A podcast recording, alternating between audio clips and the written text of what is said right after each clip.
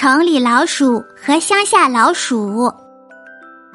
有一天，一只城里老鼠遇到了一只乡下老鼠，他们交上了朋友，从此开始了相互往来。首先是乡下老鼠邀请城里老鼠到家里来做客，城里老鼠很高兴的答应了。乡下老鼠拿出从田地里采来的玉米、花生和白薯、酸枣，招待城里老鼠。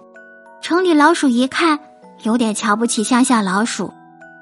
这些东西太平常了，你难道就没有一些贵点的食物吗？你生活的太贫穷了。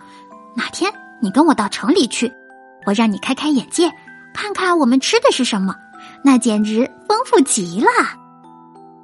乡下老鼠非常羡慕的望着城里老鼠，心里十分盼望早一天到城里去做客。这一天，乡下老鼠进了城，到了城里老鼠家里，咦，怎么回事？饭桌上什么东西都没有啊！城里老鼠看出乡下老鼠心里的疑问，就告诉他：吃的东西到晚上就会有的。夜晚很快来了，乡下老鼠跟着城里老鼠悄悄溜进主人的厨房。哇，这里的食品可真多呀！各种蔬菜、水果、面包、香肠、奶酪、黄油，让人看得口水都流出来了。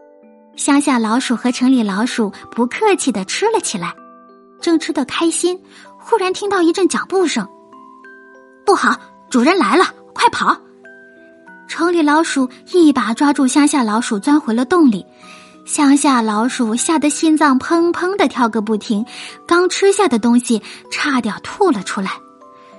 老兄，你过的是什么日子呀？虽然有那么多好吃的东西，可是总是提心吊胆的，这种生活我可受不了。我还是喜欢我们乡下自由自在的生活。